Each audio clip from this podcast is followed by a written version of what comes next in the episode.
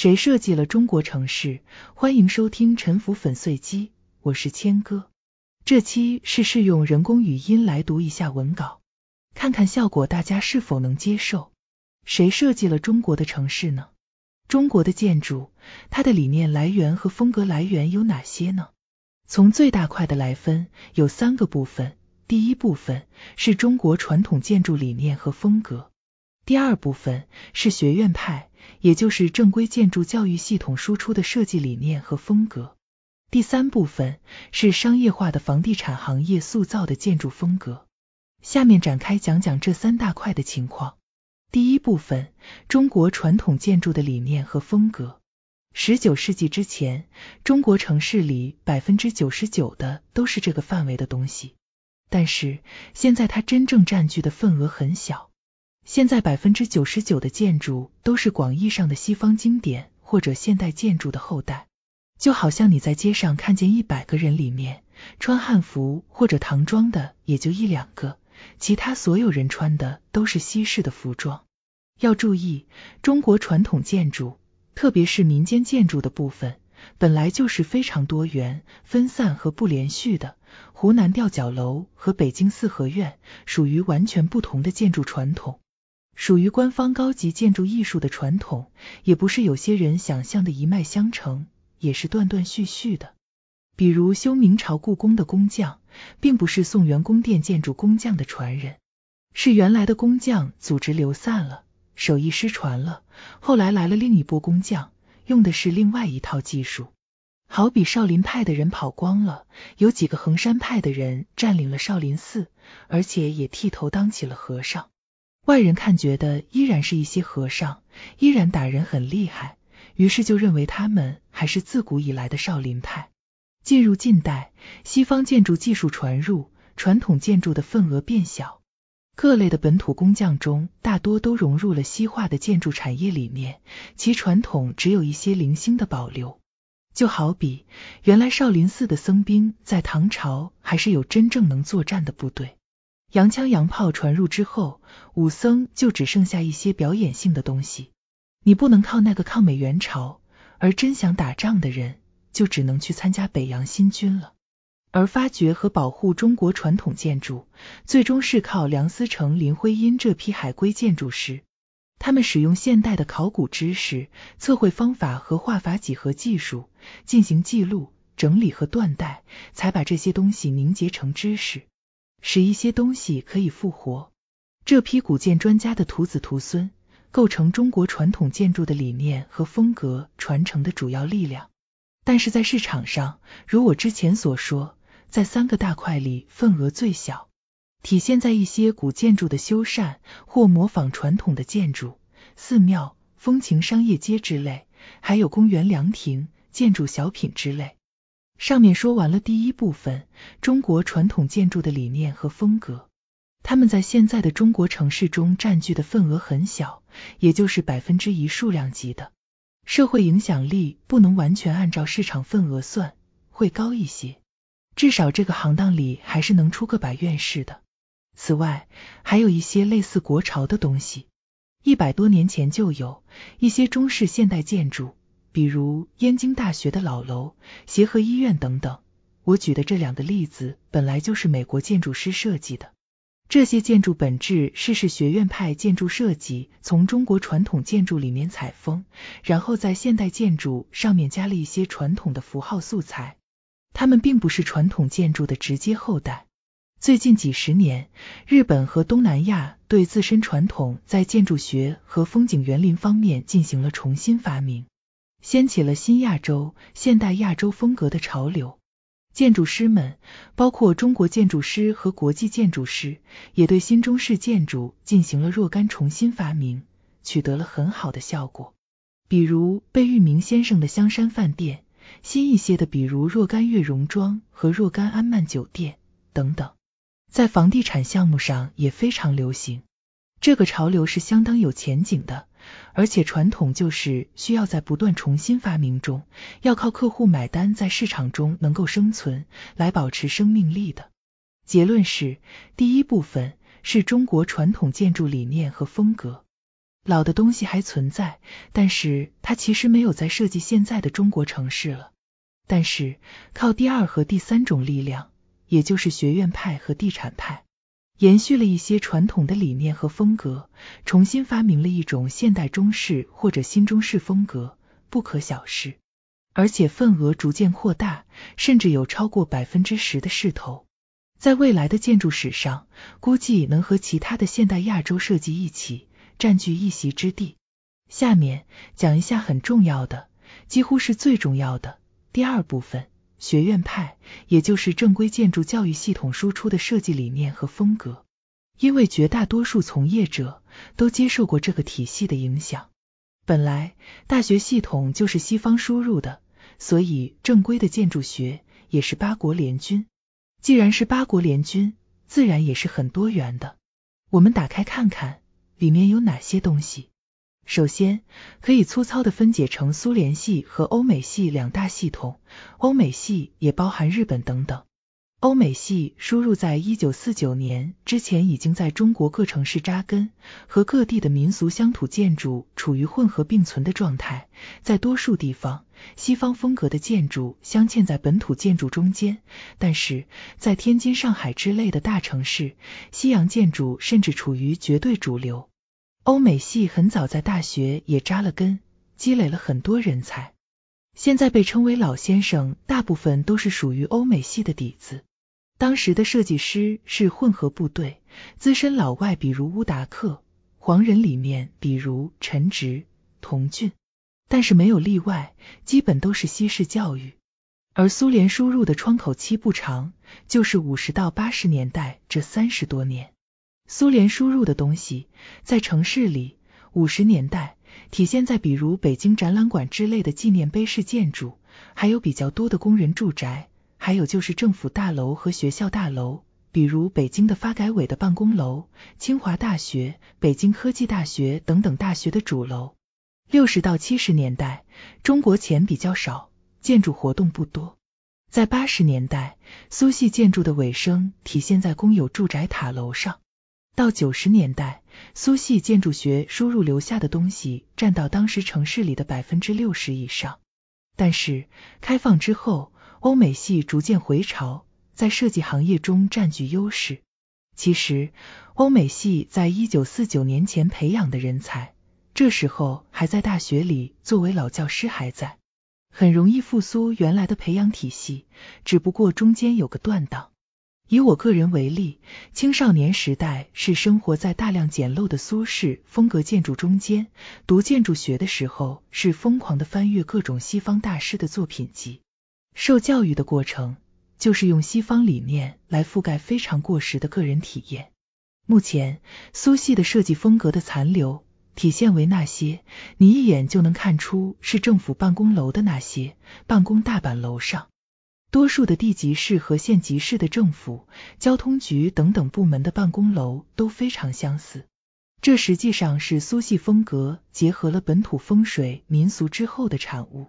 既是红色的，又是中国的。但是我们注意，欧美系建筑学的理念非常多元。虽然我笼统把它们归为学院派，但是这里面很多相反的东西。一九三零年代的欧洲学院派比美国学院派更左、更反传统。格罗皮乌斯和科布西耶、沙里宁和赖特都算现代建筑师，但前两个比后两个左得多。这就是我之前讨论过的左派建筑学和右派建筑学的事情。现实中，意识形态光谱不是线性的简单左右，而是一个立体的多维空间，在文化背景各异的大建筑师身上有错综复杂的体现，而且他们在不同年龄阶段的意识形态也有滑动。中国的大学是把各种一起引入的，所以我接触这些东西的时候，他们是混在一起。感觉如果不能理解其中的意识形态含义，找不到适合自己的东西，很容易陷入精神分裂。即便是苏系建筑学里面，也有很大的内部理念差异。斯大林这种土鳖干部和托洛斯基这种国际干部所赞成的建筑学，当然不是一回事。斯大林喜欢俄帝国时代海军部那样的崇高纪念性建筑，在莫斯科和基辅搞了一大堆他们的放大版。另外一方面，苏联时代朴实的平等主义的职工宿舍看起来很像西欧左派建筑师的东西的简陋版。所以，从苏联输入建筑学，它内在也是个大杂烩。说到底，任何一个社会都是一个意识形态大杂烩，即使苏联也不能真正消除阶层。也因此，在任何社会，建筑学在理念层面也都是无杂的。学院派建筑师是一个半开放、半封闭的准士大夫群体，他要想在里面顺利的上升。首先，他十八岁高考的时候就要上特定的大学的特定专业，这样他才能够有老师、有校友、有师兄弟，在一个有话语权的圈子里面充当一个先是外围，然后逐渐接近核心的角色。他可能在一个大学或者政府附属的建筑设计院，他很可能还需要考职业资格证书，这样这个专家的职业身份就更具有保护性。同行业专家会认可你，因为你和他们有类似的教育背景和一些指标性的东西。认可你就是认可他们自己。外行更需要靠这些职业身份来判断谁是专家，他就会有一些相对固定客户，政府客户，所以在体制内可以对市场不是那么敏锐，也能过得不错。曾经。比如两千年之前，这些学院派的建筑师几乎是正规建设市场的全部。但是我们后来看到，出现了外资设计机构，理念更锋利，市场化程度更高。我刚才说了，学院派本来就是过去的洋枪洋炮，经过本地化，消耗了若干年的东西。现在老外带着一手的更新的理念来了，而且五花八门，不同的老外带着不同的理念。而且他们更清晰，因为他们的建筑学植根的土壤是原生的。一个老外，他成长的世界和他要设计的世界是连续的，和我很不一样。我成长的世界里没有几个认真设计过的建筑，而现在要成为建筑师，要接触大量的风格和理念。我用十年的职业生涯才能够把握住什么是属于自己的阶级和文化的设计理念。而老外，他很自然的就带着属于他的阶级和文化背景的设计理念，所以这些老外设计师在两千年前后显得非常锋利。他们对学院派的市场产生了很大的冲击，一度抢去了半壁江山，而且是比较醒目、比较高规格的那一半。比如北京的国家大剧院、央视大裤衩，还有上海陆家嘴的那些摩天楼，他们的主要创意都是老外搞的。在景观园林和室内装修设计方面，外来的建筑师和设计师带来的冲击一样强烈。在这个过程中，学院派建筑师受到了洋枪洋炮的冲击，市场份额缩小了。在压力面前，他们发生了分化。有一部分他的风格和理念有了发展，有些很优秀的人，他们的笔下产生了和重新发明了一些新东西。但是另外一部分更加的依赖体制的保护，比如说搞标准、搞设计规范，这些带有行政性的东西，基本还是掌握在中国人的手里。还有一个领域，城市规划，这里面最有话语权的人是领导。政府官员有级别的大专家，他们也是中国人，所以搞行业规范、搞标准、搞合规性审批是一个比较封闭又很有保护性的工作。学院派在城市规划这个行当里处于绝对强势的地位，他们设计了中国的城市，中国的楼长什么样子，城市长什么样子，很大程度上是他们制定的规范造就的。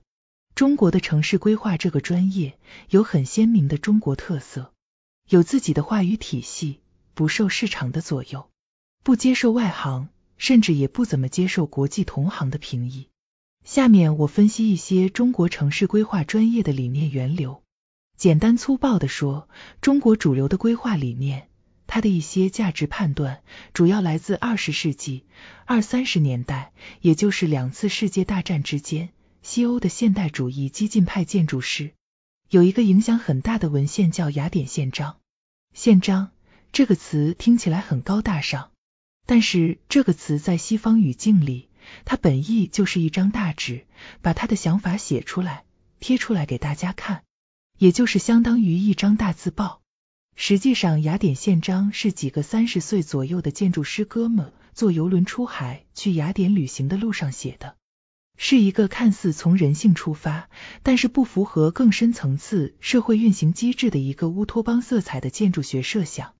但是这个东西在六十年代之前挺流行，推动了全世界的一些城市建设试验，在英国、日本、美国这些主要发达国家都进行过。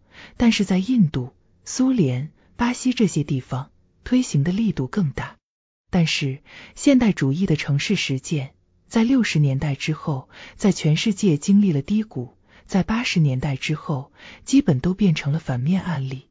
如果你接触过美国的城市规划教育，你会了解其教育内容很大程度是对现代主义乌托邦的反思。但是这个学科动态中国人其实不知道。因为这时候很多老先生在关牛棚的状态，很多人不知道外面已经变天了。八十年代他们从牛棚出来之后，还在叫这些本质是西方五十年代的东西。所以雅典宪章在中国。它的影响仍然延续，而且现代主义大笔一挥的风格也特别适合中国的社会管理方式，而且赶上了最近三十年特别大规模的基础设施建设和房地产开发的高峰，其实践的规模和烈度远远超过之前在世界所有地方之和。学院派主导的雅典宪章式的规划控制下，铺天盖地的房地产开发构成了今天中国大城市新区的百分之八十。我所谓的学院派，在老外和市场经济袭来的时候，有一部分，大概百分之十，精进了功夫，保持并且更新了纯正学院派的状态。他们控制的市场甚至还不到百分之十，但是是能见度相对高，同时控制着建筑教育系统，算是学院派的中坚力量。学院派教育背景的很大一部分，至少百分之五十。投身于我概括的三大部分中的第三部分，也就是市场化的房地产造就的建筑学现象。我后面会展开。其他人依靠行业体系和规范建立起来的保护壳，经营合规性有关的工作。在建筑设计方面，体现为准体制的设计院，他们在城市规划行业控制着百分之九十的实质性工作。下面我讲一下第三部分。房地产行业塑造的建筑风格，他们基本是跟着改革开放的方向而来的，最早登陆在东南沿海，而且比欧美精英建筑师来的更早。一有房地产开发，这种风格和理念就跟着资本进来了，所以它最早来自香港、东南亚、日本这些比较早输入资本和技术的地方，带有很强的香港气息。房地产设计的大原则是只看市场结果，如果一个风格或者理念能够赚钱，就会迅速繁殖。房地产推广了花园洋房、西班牙传教风、Art Deco 风、托斯卡纳风、英伦风之类风格。这些学院派是相当鄙视的，甚至不称其为风格，仅仅是风情，快成风骚了。但是，房地产设计这个体系对风格和理念本身其实是不感兴趣的，是一个非常市场导向的演化系统。在人员构成方面，最开始是外来设计师，包括港台的和欧美的，他们在中国设计师的配合之下开展工作。这里我没用建筑师这个词，因为建筑师涉及到行业认证的问题，而地产的设计师，英雄不问出处。所以，地产圈子不流行叫建筑师，而是叫设计师。他们的教育背景没有那么整齐，不一定是科班出身，但是可以取得比较平等的竞争环境。特别是室内装修设计师，很多不是科班的，是房地产市场给了他们大放异彩的机会。原来属于学院派培养的人才里面，有一半被吸引到了房地产系统里，成为地产设计五光十色的体系的一部分。本土建筑师或者设计师学了国外的二手、三手、四手的设计理念，就和义乌小商品市场和大分油画村一样，他们的东西看着和真的洋人的设计差不多。